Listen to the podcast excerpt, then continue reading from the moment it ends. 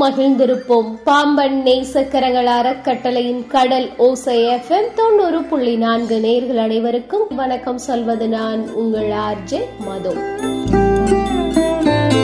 வகுப்புல ஆசிரியர் கேட்டாராம் ரெண்டு மாடு இருக்கு ஒரு மாட்டுக்கு நிறைய தீனி கொடுக்கப்படுது ஒரு மாட்டுக்கு எப்பயாவது ஒரு நேரம் தான் தீனி கொடுக்கப்படுது. அப்ப எந்த மாடு சக்தி வாய்ந்ததா இருக்கும் அப்படின்னு கேட்டாராம். உடனே மாணவர்கள் சிரிச்சுட்டே சொன்னாங்களாம் இல்ல என்ன சார் பெரிய ஒரு இது இருக்கு.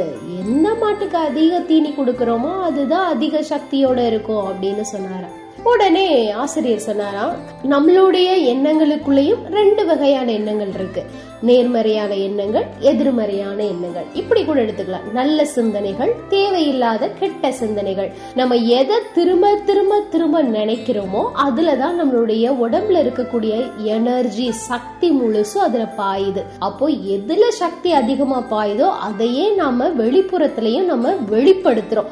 வார்த்தைகளாக செயல்களாக வெளிப்படுத்துறோம். அப்போ நம்ம வந்து நல்ல விஷயத்துக்கு நம்மளுடைய சக்தியை பயன்படுத்தினா நம்மள்கிட்ட இருந்து நல்ல சக்தி வெளிப்படும். கெட்ட கெட்ட விஷயத்துக்கும் தேவையில்லாத சிந்தனைக்கும் நம்மளுடைய உடம்புல இருக்கக்கூடிய சக்தியை பயன்படுத்தணும்னா நம்மளுடைய உடம்புல இருந்து நம்மளுடைய வாயிலிருந்து வரக்கூடிய வார்த்தைகளா இருக்கட்டும் செயல்களா இருக்கட்டும் அது மத்தவங்களை பாதிக்கிற வகையிலும் அது நம்மளையே பாதிக்கிற வகையில ஒரு தீமையான சக்தியா இருக்கும். இப்ப சொல்லுங்க நமக்கு நல்ல சக்தி வேணுமா தீய சக்தி வேணுமான்னு அந்த ஆசிரியர் கேட்டாராம். அது மாணவர்களுக்கு மட்டும் இல்ல நமக்கும் தான்.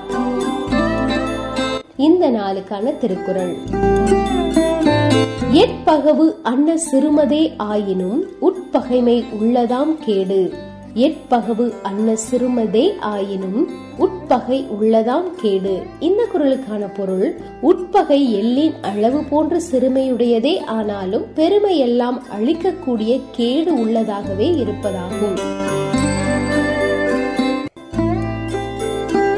ஒரு பெரிய அரண்மனை அந்த அரண்மனைய சுத்தி நிறைய விஷயங்கள் இருந்தது. அதாவது ஒரு அரண்மனை இருக்கே அப்படின்னு சொல்லி ரொம்ப ஒரு பாதுகாப்பான ஒரு அரண் சூழ் அந்த குறிப்பிட்ட பகுதியில மட்டும் இருந்தாலும் பொதுமக்களுக்கு எந்த வகையிலும் தொந்தரவு வரக்கூடாது அப்படிங்கறதுல ராஜா ரொம்ப கவனமா இருந்தார். அதாவது ரோட்டோரமா அவங்களுடைய வியாபாரத்தை பாக்குறவங்க அங்க வந்து யாசகம் கேட்குறவங்க யாருக்கு எந்த தடையுமே கிடையாது ராஜா. அவங்க விருப்பம் போல வாழட்டும் அப்படிங்கிற ஒரு எண்ணம் உடையவர் ராஜா. இதனால அந்த அரண்மனைக்கு பக்கத்துல ஒரு யாசகர் வாழ்ந்துட்டு இருந்தாரு.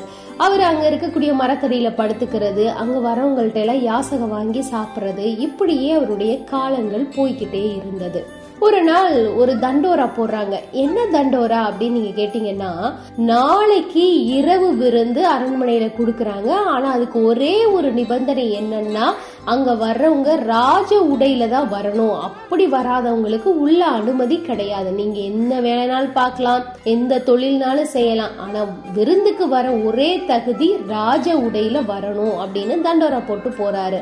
எப்போவுமே யாசகம் வாங்கி சாப்பிட்ற இந்த மனுஷனுக்கு மனசுக்குள்ள ஒரு ஆசை. அந்த அரண்மனைக்குள்ள போய் ராஜ விருந்த சாப்பிடணும் அப்படிங்கிற ஒரு ஆசை இவருக்குள்ள அதிகமா வருது. இவரோட தூக்கத்தையே சாப்பிட ஆரம்பிக்குது. அந்த நைட்டு ஃபுல்லா நம்மக்கிட்ட ராஜ உடை இல்லையே. நம்ம துணியெல்லாம் கிழிஞ்சு கிழிஞ்சு இருக்குதே. என்ன பண்ணலாம் அப்படின்னு யோசிச்சுட்டே இருந்தார். யோசிச்சுட்டே இருந்தவருக்கு புத்தியில ஒரு ஞாபகம் வந்ததான் காலையில அப்படியே எந்திரிச்சு போய் விறு விறு விறுன்னு அரண்மனையோட வாசல்ல போய் நிக்கிறாரு அந்த யாசகர். அங்க இருந்த காவலர்கள்லாம் கேக்குறாங்க உங்களுக்கு என்ன வேணும்? அப்படின்னு. இல்ல நான் ராஜாவை பார்க்கணும் அப்படின்னு. இவரோட தோற்றத்தை பார்த்தோன்னா அவங்க ஒரு மாதிரி பாக்குறாங்க இவர் திரும்ப திரும்பவும் அதே கேக்குறாரு நான் ராஜாவை பார்க்கணும் நான் ராஜாவை பார்க்காம இங்க இருந்து நான் போக மாட்டேன் அப்படின்னு சொல்லி அடம் பிடிக்கிறாரு. உடனே காவலர் இந்த செய்தியை ராஜாவுக்கு கொடுக்கிறாரு. மன்னரும் அவர் உள்ள வர சொல்றாரு. அரசவை நேரம் அங்க எல்லாரும் அமைச்சர்கள் இருக்கிறாங்க முக்கியமான பிரமுகர்லாம் இருக்காங்க மக்களும் இருக்கிறாங்க. மன்னர் வந்து கோபமோ எதுவுமே இல்லை வாங்க அப்படிங்கிற ஒரு முக மலர்ச்சியோட தான் அவரை வரவேற்கிறாரு. உடனே அவர்கிட்ட கேக்குறாரு என்ன வேணும்? நீங்க என்னை பார்க்கணும்னு சொன்னீங்களாமே? உங்களுக்கு ஏதாவது பிரச்சனையா? உங்களுக்கு ஏதாவது வேணுமா? அப்படின்னு கேக்குறாரு. அந்த யாசகர் சொன்னாரா இன்னைக்கு இரவு விருந்து நடக்க போகுது இல்லையா அப்படின்னு கேக்குறாரு. உடனே மன்னர் ஆமா இன்னைக்கு இரவு ராஜ விருந்து நடக்க போகுது அப்படின்னு ரொம்ப அழுத்த திருத்தமா சொல்றாரு. உடனே யாசகர் சொல்றாரு எனக்கும் அந்த விருந்துல கலந்துக்கணும்னு ஆசை. ஆனா என்கிட்ட ராஜ உடை கிடையாது. அதனால உங்ககிட்ட பழைய ராஜ உடை ஏதாவது நீங்க போடாத பயன்படுத்தாத ஏதாவது ட்ரெஸ் இருந்தா அந்த ஆடையில எனக்கு கொடுங்க நான் அதை போட்டுட்டு வந்து சாப்பிட்டுக்கிறேன் அப்படின்னு சொல்றாரு. உடனே ராஜா வந்து அவரை வந்து அவரோடய கூட்டிக்கிட்டு அறைக்கு போயிட்டாரு. அங்க இருந்தவங்களுக்கு எல்லாம் ஆச்சரியம் தாங்க முடியலையா? ஒரு ராஜா கிட்ட போய் உடைய கேக்குறா இன்னைக்கு என்ன ஆக போதும் தெரியல. உள்ள கூட்டிட்டு போய் அவர் என்ன செய்ய போறாரு தெரியலன்னு மாத்தி மாத்தி குசு குசு குசுன்னு எல்லாரும் பேசிக்கிட்டாங்களாம். அங்க பார்த்தா அவங்க எல்லாருக்கும் பயங்கர ஆச்சரியமா. அப்படி என்ன அங்க நடந்துச்சு? அப்படி என்ன அவங்க எல்லாரும் பார்த்தாங்க. எல்லாருக்கும் என்ன ஆச்சரியம்? அவங்க என்ன பார்த்தாங்கன்னா ராஜா அவருக்கு அவருடைய பழைய ஒரு உடைய உடுத்தி கையோட கூட்டிட்டு வந்தாராம் இத பார்த்தவங்களுக்கு எல்லாம் அதிர்ச்சி தாங்கலையாம். ராஜா கோவப்படுவாரு அவனுக்கு தண்டனை கொடுப்பாரு. ஒரு ராஜ உடைய வந்து ஒரு ராஜா கிட்டயே கேக்குறதுனால பிரச்சனை வரும்னு எல்லாரும் எதிர்பார்த்தாங்க. ஆனா ராஜா மன உகந்து அவர் பயன்படுத்தாத ஒரு ஆடையை கொடுத்து அவரை போட்டுக்கிட்டு கூட்டிட்டு வந்தாராம். அவரை பாக்குறதுக்கே அவ்வளோ ஒரு வித்தியாசமா இருந்ததாம். அப்ப ராஜா சொன்னாரா இந்த உடையோட சிறப்பு என்ன அப்படின்னா இதுல அழுக்கே படியாது. துவைக்கணுங்கிற அவசியமே கிடையாது.